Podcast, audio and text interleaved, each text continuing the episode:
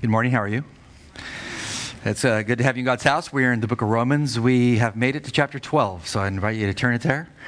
Uh, and we're going to dig into the first two verses. We're going to fly at amazing speed. Romans 12. Great section of the, the book, as we're going to see. I want to do something uh, before I even get into Romans uh, 12 today. Um, I had uh, two, two academic mentors in my life, or two spiritual men that impacted me more than anybody outside of like my parents. Uh, Dr. Norman Geisler, the apologist uh, par excellence, who trained Ravi Zacharias, he was one of my mentors in my life. Um, and God just took him home uh, recently. He's in heaven today. Uh, my other mentor uh, passed away this week as well, uh, and I just want to introduce him to you. Just he's he's basically I am who I am because of his influence on my life. His name was uh, Dr. John Hartley. He had a PhD uh, in Semitics from Brandeis University, and I believe, if I remember correctly, from the 70s when I had him as a professor, that. Um, he was uh, he, he could use 16 different languages uh, kind of at will. He's a very smart man. Uh, he was very intimidating. I think this is probably the most i've ever seen him smile. Uh, he was intimidating. He was so smart. Uh, and so I, I, started taking classes in old testament uh, from him when i was 18 at azusa pacific university. Um, Everybody told me in line when you're picking classes, do not take him. He will destroy your GPA. Um, well, I, I, took every class that he offered uh, and then became like his. Uh, he mentored me off to the side and taught me much. Uh, but, but, a, but a really great man of God. He uh, recently went home after teaching 45 years. Uh, but I ended up majoring in Old Testament two times over because of Dr. Hartley. Uh, his love for biblical languages uh, he gave to me. his, he taught me how to write critically, how to think critically. Um, there was nobody impacted my life academically uh, greater than him. I, I think Geisler's number two. Uh, and, and so as I was you know, reading about his, uh, his death this week, um, it really causes me to reflect on uh, who I am now uh, and who I impact. You know, am I taking the same disciplines that he taught me and am I using them to live for God and impact others for God?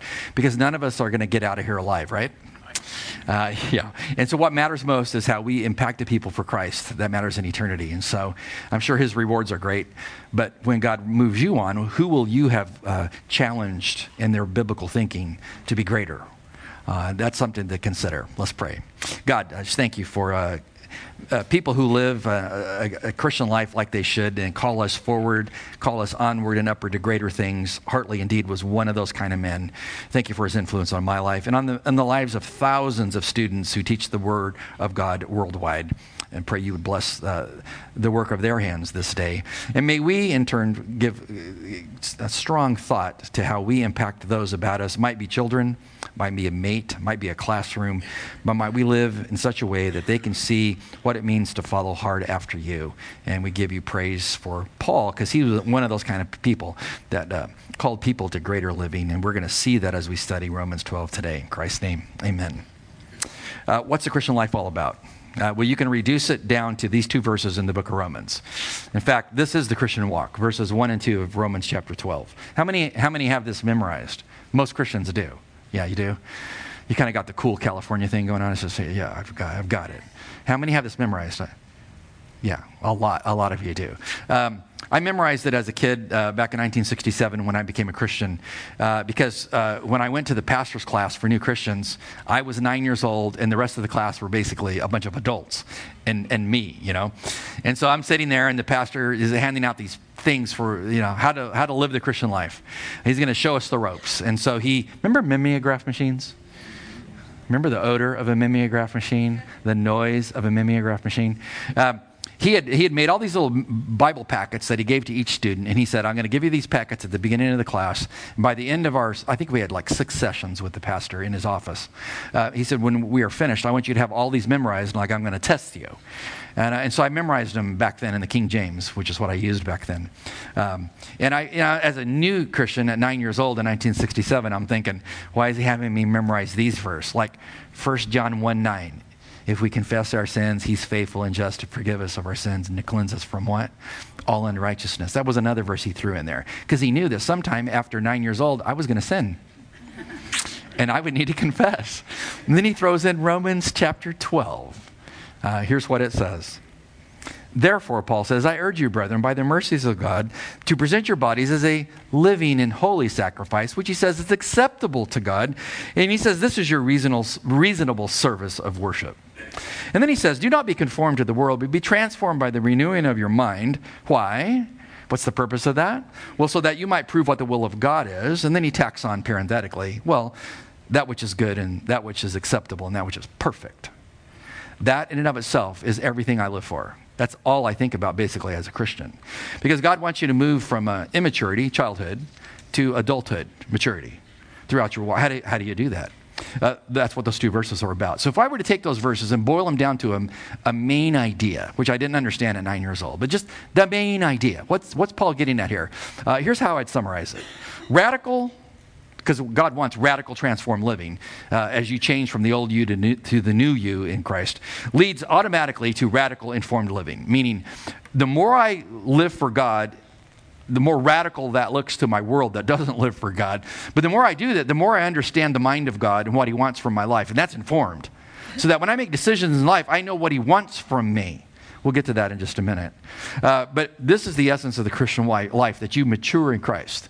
And so when you look at the, the text, it says uh, in the New American Standard Version, therefore, I urge you. So we have to stop there because if you take any classes on Bible hermeneutics or Bible study methods, they will tell you when you see the word therefore there, it's there for a reason. You must pause and, and wonder why. In the Greek, the word is oun. So when you see oun, you understand this is a, like an attorney summarizing an argument. He's moving from, I've given you all this evidence, now I'm going to bring bring it to a conclusion, what does it ostensibly mean?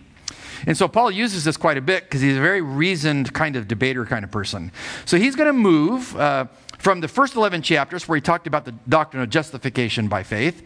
He's, he's going to move from that. Therefore, in light of that, I need to talk to you about sanctification. He's going to move from justification, chapters 1 to 11, to sanctification or doctrine to practice. Because if you just study a whole lot of doctrine and you never apply it, you're just like a smart sinner. it's true, isn't it? Or you're arrogant. You're arrogant. Uh, when I was taking uh, Bible study methods by Dr. Howard Hendricks, another great professor, uh, he came back from teaching uh, at a conference on a weekend. So on a Monday, we asked him, Hey, how'd that go for you yesterday? Because he was teaching Ephesians. Uh, and he said, Well, a guy came up to me after his, his weekend teaching. He was one of the best teachers to walk the planet. And he said, The guy told me, he said, Well, Dr. Hendricks, you know, I.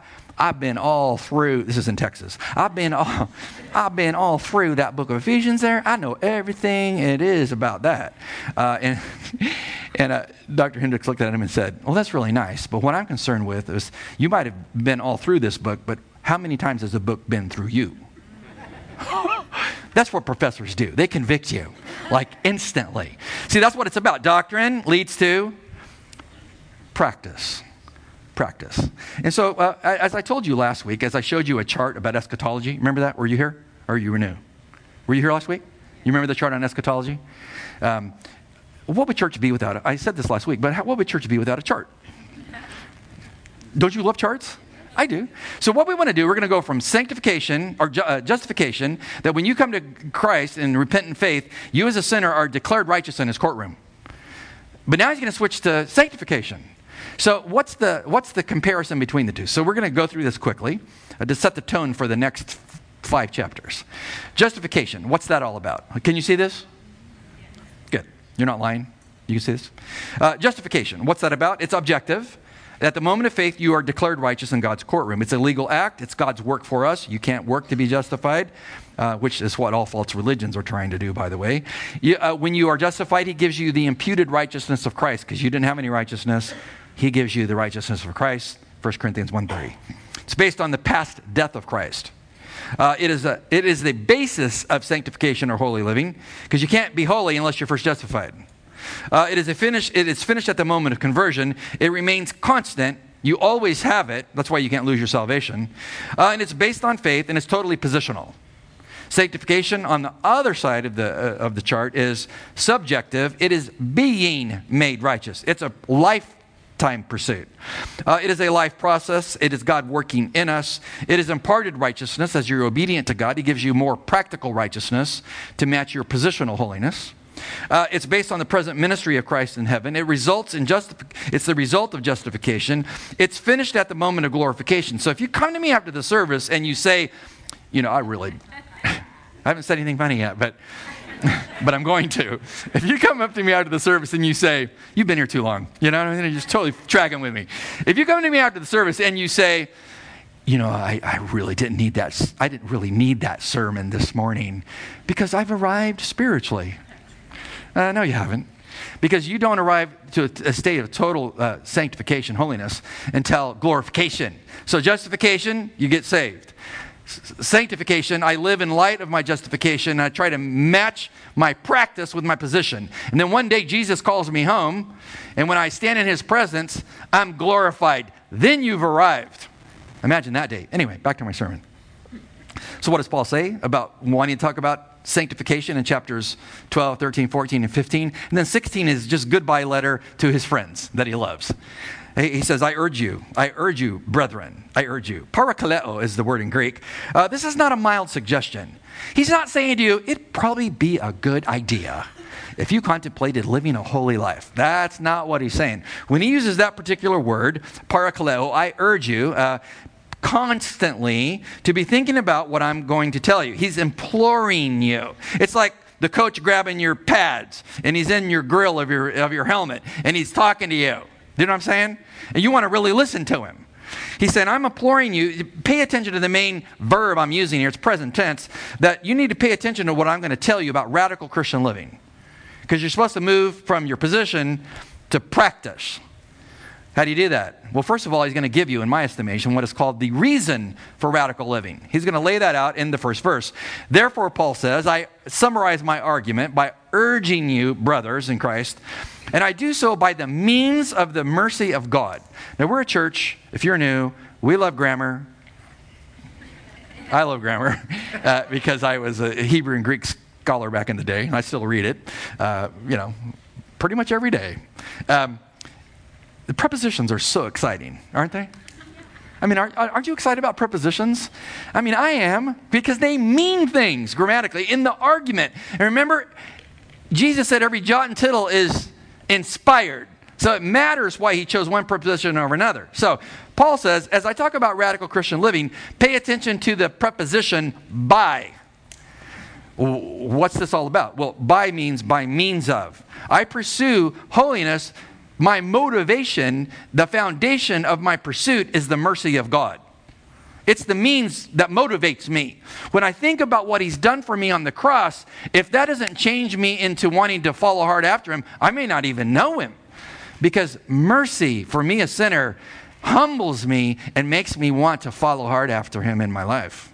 Isaac Watts wrote many uh, hymns uh, in, in the hymn book. He wrote this one about the mercy of God. Alas, and did my Savior bleed, and did my sovereign die? Would he devote such a sacred head for one as such as I? Answer is yes. But drops of grief can ne'er repay the debt of love I owe. Here, Lord, I give myself away. Tis all that I can do. When I think about the fact you died for me, Isaac says, that mercy motivates me to give my life away to you. That's amazing. He wrote another old hymn about the mercy of God.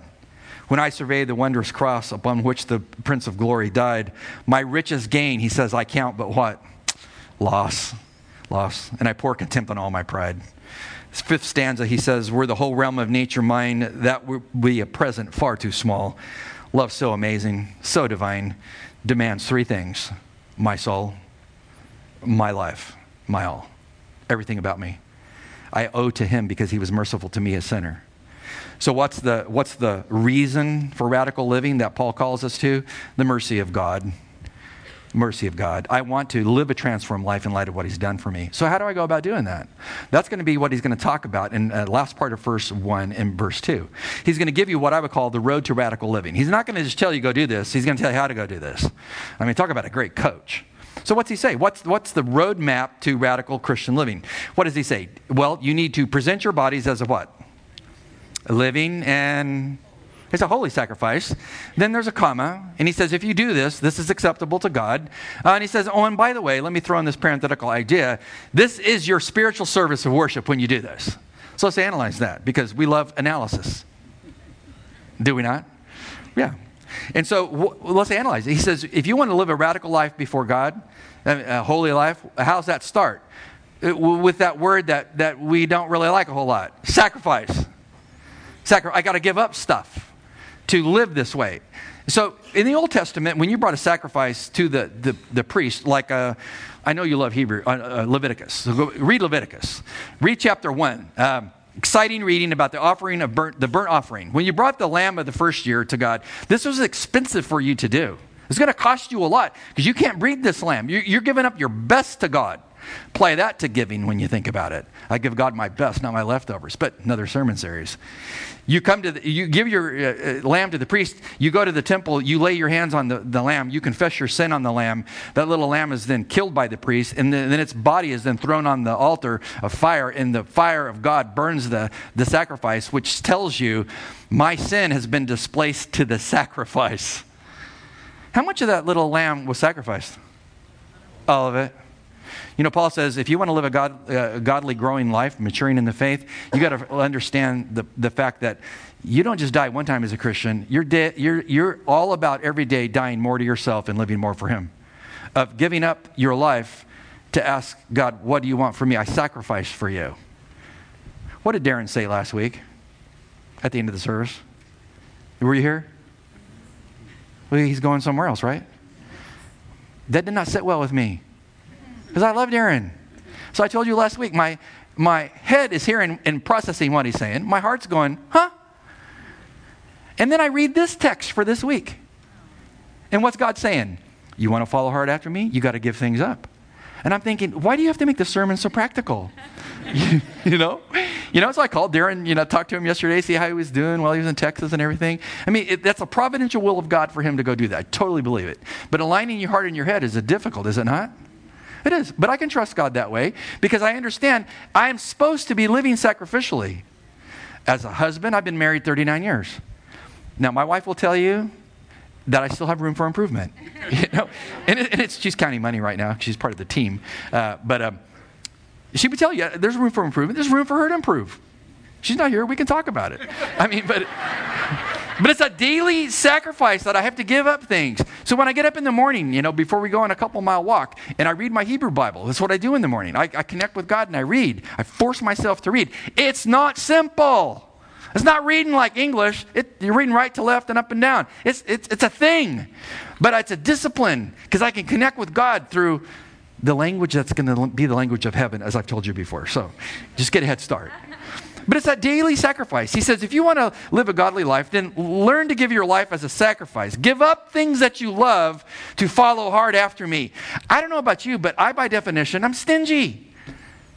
And you're thinking, that's just terrible for him. Are you? Are you?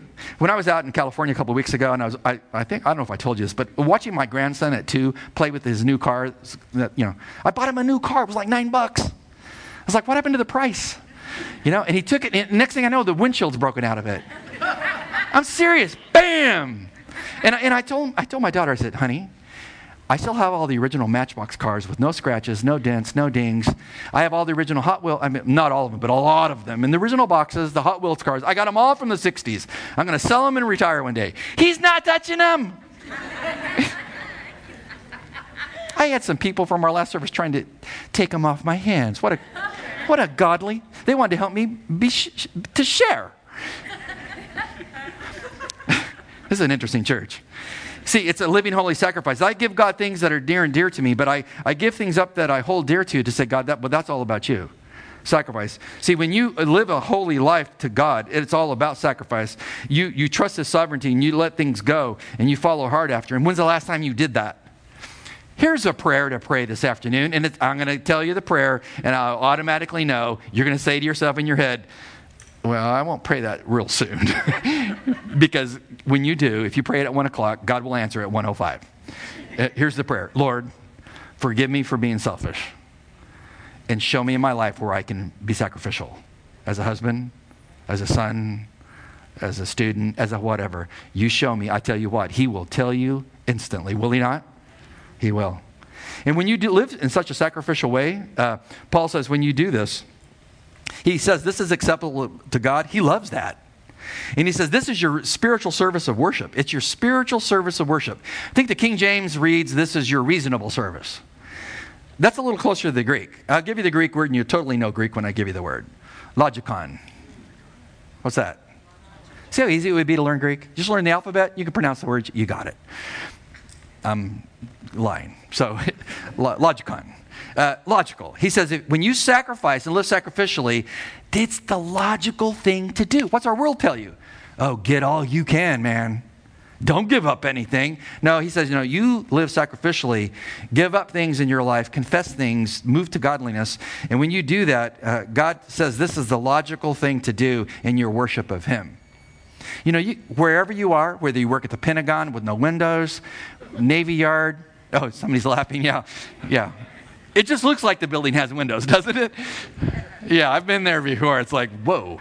I mean, you might be stuck at a cubicle, you know? And uh, what, what are like 40 floors down below the ground of the Pentagon or something, you know? I mean, you're down in the darkness. But down there you can worship. How? Well, by being sacrificial. You know, maybe somebody else, I mean, say, say you're a Navy captain, you want to be an admiral, and say somebody, you're, and you're up, it's your second look, and you're going for your third look, and you're like, I think I totally got this. And then they give the rank to someone else. And you see them, and you're thinking, hey, I praise God for you, man, that's wonderful. No, you're probably thinking, should have been me. You see what I mean? When it's, you, you, you get the picture. It's, it's that sacrificial thing. He says, when you give up things, when you live sacrificially, you have just worshiped God right then. Does worship happen in this building? Yeah, yeah. But it really happens wherever you are at school, as a teacher, dealing with students. When you teach those students and train them and love them like Christ would, in that loving of them when they're unlovely, when they're not happy and they're mean, when you love them anyway, you've worshiped God. That's maturity. When's the last time you sacrificially lived in such a fashion. How do you go about doing that in the, in the real? Well, Paul gets real and gives you two commands. One's negative, one's positive. He said, Oh, you want to live sacrificially? Let me tell you how to do it. He says, verse 2, don't be conformed to this world. Really? Don't be conformed to the world. It's a negative command. When you take a negative, no, or may in Greek, and you wet it to a, a present tense verb, it means stop doing what you're doing. Translated, he's telling the Romans, hey, I hear you're conforming to the godless Roman culture. Don't do that. Don't do that. Uh, the word for uh, to be conformed, I'll give you the Greek word and you'll know the word instantly when I tell it to you. Uh, schema. Sounds like what? Scheme. Schematics. A scheme. It means don't look at the things outside of you and replicate them in your life that are from the world, that are godless. Because this is totally what happens, is it not? I mean, I had a young man one time uh, uh, tested off the grid, was put into the Navy school to be trained as a, as a nuclear engineer in a submarine. And he called me one day when I was mowing my yard, and he said, "Hey, Pastor, you know, all the guys on the weekends get a furlough and they go drink and party all weekend, and I'm really worried about them. I think I should go be the designated driver." That's what he asked me. Well, I knew this young kid, and I told him, You have the propensity to do what all your friends are doing. You're not a strong Christian. Are you telling me I shouldn't go and be the DD? No, you shouldn't go. Oh, okay, thanks. So I started my mower back up and continued to mow. And then I found out weeks later that they kicked him out of school as, a, as an engineer. Why? Well, he went to be the DD. And then he became the buddy that drank with him and got drunk with him. And they eventually dismissed him. You see what I mean? Conform. Don't conform to the world. Don't conform to. Don't do what they're doing. Uh, here's an illustration from YouTube. It's a, it's a Ray-Ban commercial. It would, yes, it's spiritual, which kind of puts it in perspective this whole conforming to the world thing. So just kind of go with this for a minute, okay? Darren picked the song, not me. Cyndi Lauper, remember her? Yeah.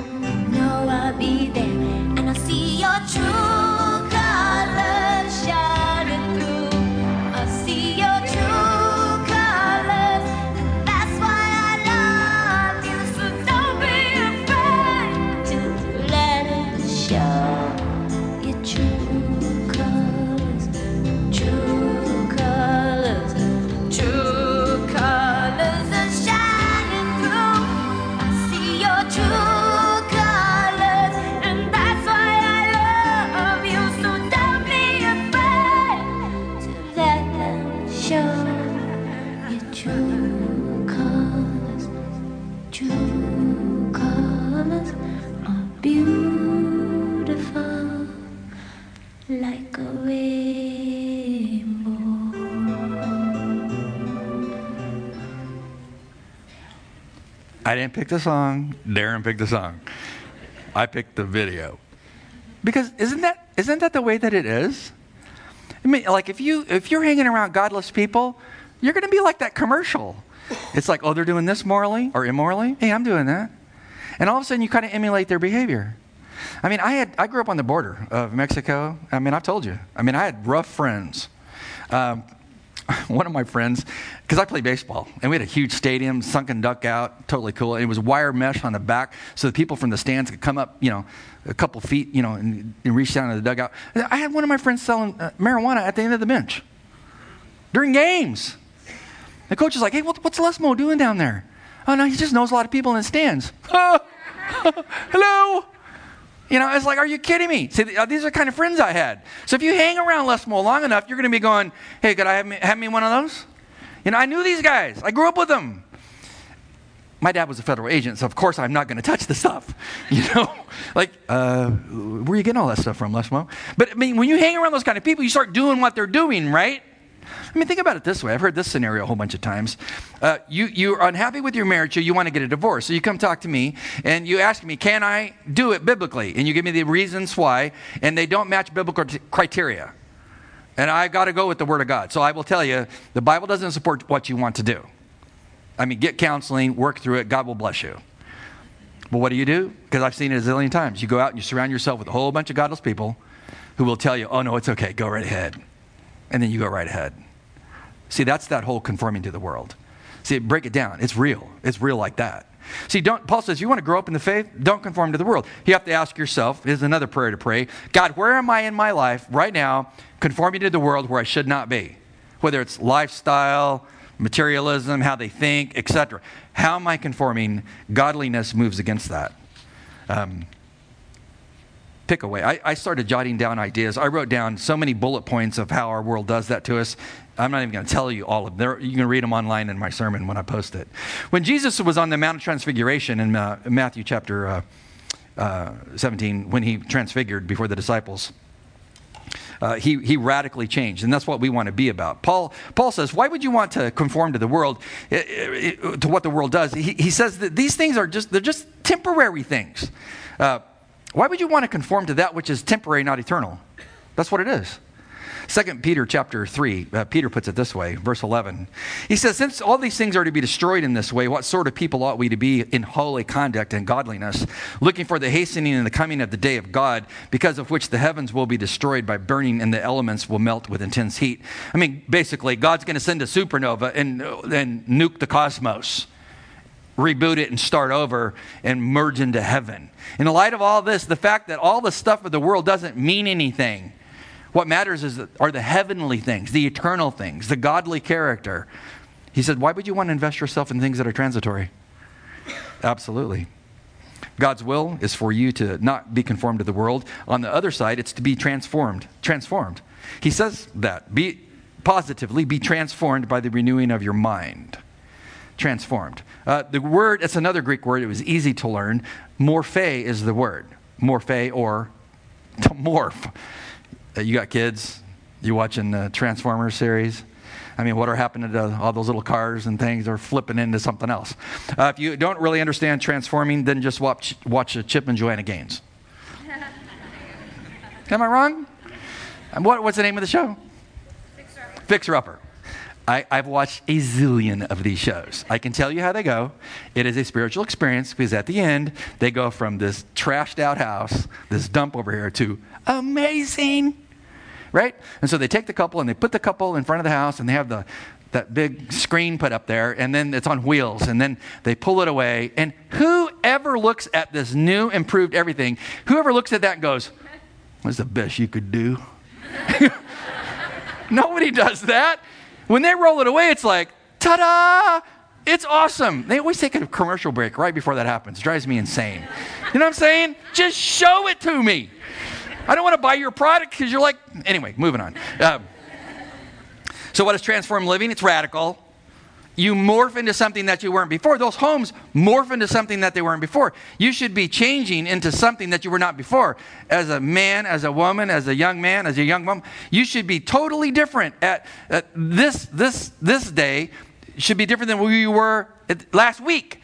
Constantly changing in my attitudes, in my personality, everything. Change. morphing, being changed. Uh, Jesus, when he was. Uh, transfigured. We'll go back to that in Matthew chapter 17. Uses the same word, the same morph word. And, and this particular word in the Greek text uh, is metamorpheo. Meta uh, is a preposition. When you add a preposition to a verb, you intensify its meaning. He says, don't just transform, kinda, radically do it. Notice Jesus on the Mount of Transfiguration. They just thought he was just, well, just a 30 year old Jewish man. Says he was transfigured before Peter, James, and John. His face did what? Well, it shone like the sun. Uh, and his garments, well, they just were pulsating with the light of God. All of a sudden, they realized, wow, this is God standing here. This is God's transfigured. See, this should be you. That's what will happen to you when you see God face to face. You lay down the earthly tent, you pick up, take up the heavenly dwelling, which will reflect the glory of God. But in the meantime, you should be so transformed in, well, how you love your wife, how you love your children, how you work at your job, how you people treat people who've wronged you. You should be totally changing in all of those things, morphing to where you can look back a year and go, I'm not the same man I used to be. I mean, the old me is being replaced by the new me. Is that true for you? The old me is being replaced by the new me. Transformation. How do you get transformed? Paul tells you in case you don't know. He's a really good teacher, isn't he?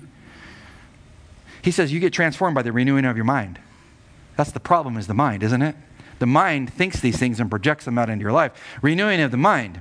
He says, uh, he says, take your mind and let it be renewed. And this transformation verb that he uses here uh, is a passive imperative, not an active imperative. That may mean nothing to you as an English reader. It's huge in Greek and it's huge for theology. The fact that he says, be transformed by the renewing of your mind, he puts it in the, in the passive tense uh, structure of the, of the verb. It means that the object is being acted on by outside source. If it was active, the object of the verb would be doing the action. What does that mean? Well, if it's an outside force doing the action and I'm the object of the action, it means there's a force outside of me changing me into the likeness of God. Who's that? God. God takes your mind and all of its issues that you inherited when you were born with Adam's sin.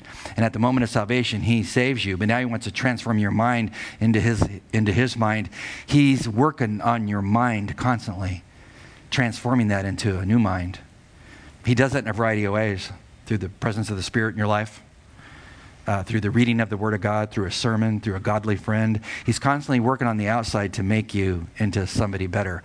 Um, I went into Dr. Uh, Hartley's office one day, when I was a young man, and I, and I told him, I said, I got to get real with you. You know, I, I really don't know how to take notes at your level in class. I mean, it's like over my head. I'm 18. Can you help me? And he said, Sure, sit down in this chair.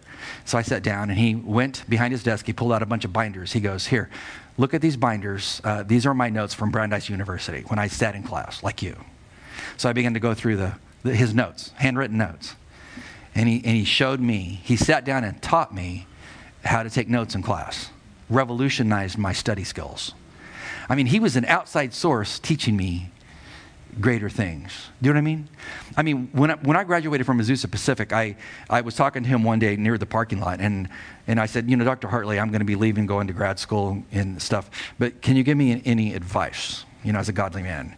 And this is what he told me. He said, Always live your life by reading things beyond you. I said, What do you mean? He goes, Don't ever think you've arrived intellectually. Read things beyond your thinking. Stretch your mind. Never get stuck in an intellectual rut. Always grow and advance your thinking. This is what God wants from you. See what I mean? Outside force impacting me as a young man to do greater things in my mind for God. This is the, what Paul's talking about. God wants to renew your mind. You let him renew your mind. That's the process of godly living. And it leads to the last point it's really what I call the purpose of radical living. If I live hard after God transform my life by his power, what happens? What does he say? You must do all. See that word so that? So that is telling you the result of what he just said. If you live in such a fashion, well, well what's the result of all that? What's he say? So that you, as a Christian, may do what? Prove. And uh, dokizo is the Greek word. It means to test something. That you may prove or test what the will of God is. And then he says, in relationship to that divine will, he's talking about that which is good and acceptable and perfect. What's he talking about? Is he telling me that if I follow hard after God that way, that I'll know which job I'm supposed to take? No, that's not what he's talking about. Is, is, he saying if I live hard after God, he'll tell me if I'm a young man and I'm dating who I should marry and who I, No, he's not telling you that. He says he, if you live a life that's not conforming to the world, is living sacrificial, and you're being transformed in the likeness of Christ, as you mature in that process, you will understand moral decisions. Boy, if our culture needs anything, would they have no moral rudder? Is this. He says, as you pursue these things I've told you as, as, as, as disciplines, you'll live your life when you get into situations knowing, should I do this or should I do that? You will know exactly what you need to do because God will show you what His will is. Boy, talk about something you would want your 18 year old to know or your 25 year old to know. Well, number one, know God, be justified, and then learn to live sanctified. And as they live that sanctified life, they're given great moral wisdom. You wise morally? This is the way that you attain it. God grows you in wisdom. Boy, who does not need that? Let's pray. God, thank you for who you are. Uh, your scriptures are most clear. We might say we don't understand some of the things that we can rationalize our behavior or our inaction, uh, but your word is most clear that we are to look at our lives, move away from things we've conformed to that we shouldn't. We are to morph into your likeness by allowing our minds to be transformed into Christian, godly thinking. Forgive us for being stingy, uh, for holding on to things we should let go of. Forgive us for having small thoughts about you uh, and for not allowing our lives to be changed into your likeness. Show us how to do that beginning today and give us great moral wisdom to live in such a way that all around us can see that we know you. And that lifestyle will call them forward in the faith. In Christ's name, amen.